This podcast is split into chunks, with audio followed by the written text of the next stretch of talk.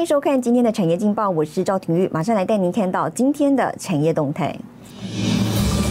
长荣货轮瘫痪运河，油价应声上涨，恐怕呢将打乱全球能源供应链。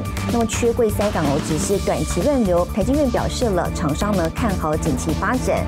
另外，红海转投资金鼎，考虑赴美设厂，也不排除呢到东南亚拓展。而远距工作呢成为趋势，调查显示哦，二月电邮发送暴增了四百亿次。好，再带您关心台股，美股持续疲软，台积电 ADR 重挫，台股今天呢在台积电卖压压盘下，早盘呢一度跌破万六，随着低阶买盘敲进，电子三雄强势翻红，联发科跟联电等全指股呢引领上攻，那么加上台塑四宝跟金融股撑盘，指数呢是开低走高，重回一万六千一百点，夺回月线。法人表示了，美股呢持续回档整理，那么台股则在外资持续出脱台积电，半导体面临修。正压力，加上新台币区贬哦，资金外流压力提高，在资金轮动之下呢，由原料族群撑盘，那么大盘呢维持整理格局，提供给您参考。好，接下来请看今天的财经一百秒。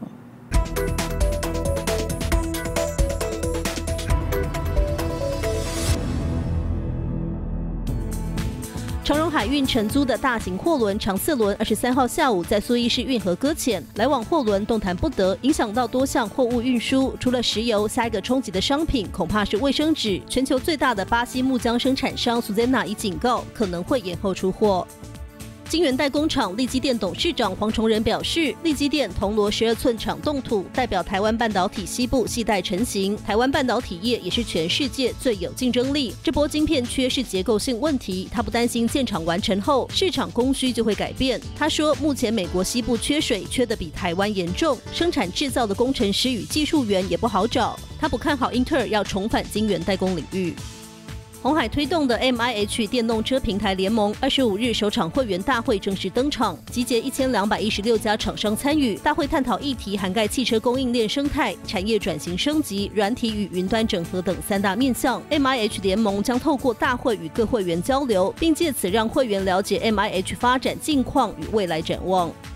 美国电动车大厂特斯拉执行长马斯克二十四日宣布，现在可用比特币购买特斯拉之后，比特币的价格应声上扬，一度突破五点七万美元大关。不过随后开始回落，已跌破五点三万美元大关。新唐人亚太电视整理报道。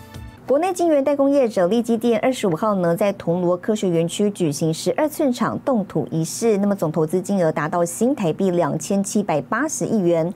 董事长黄崇仁表示，哦，台湾半导体产业最具竞争力，那么看好成熟制程需求崛起下呢，未来产业是供不应求。而总统蔡英文也亲自莅临，表示台湾护国群山已经成型。投资新台币两千七百八十亿元的立金基成电子铜锣十二晶圆厂，在总统蔡英文、经济部长王美花、立基电董事长黄崇仁、行政院副院长沈荣金、AIT 处长李英杰等四百多位产官代表见证下，正式动土兴建。这不只是立电的大日子，也是整个半导体产业的一个大日子。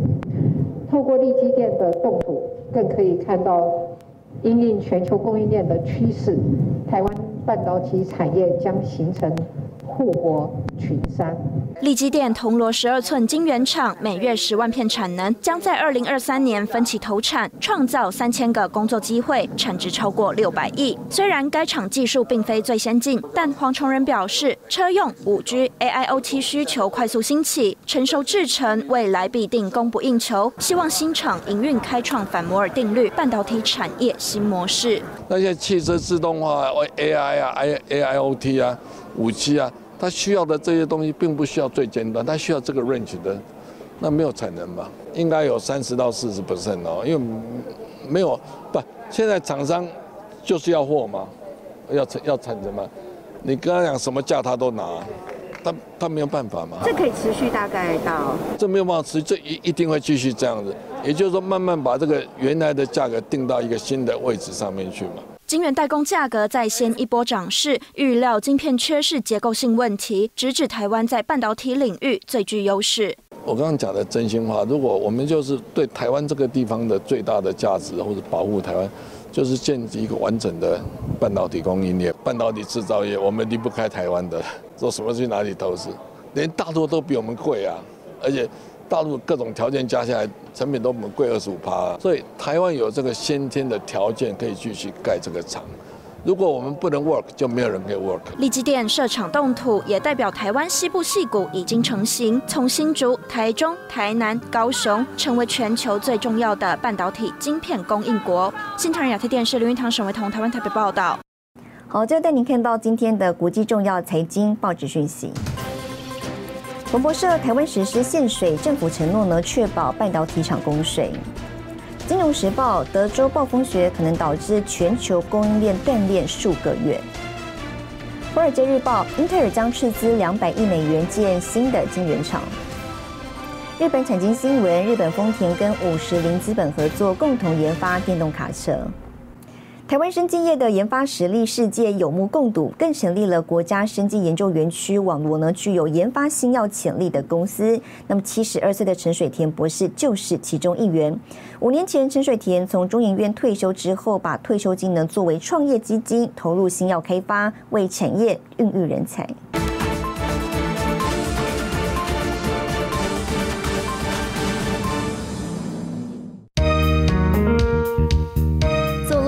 港的国家生技研究园区是全台首座跨部会整合园区，以新药研发为主，并配合国家发展生技医药产业，特别设立创福育成中心，首批进驻业者通过严格审查，在百名厂商中脱颖而出。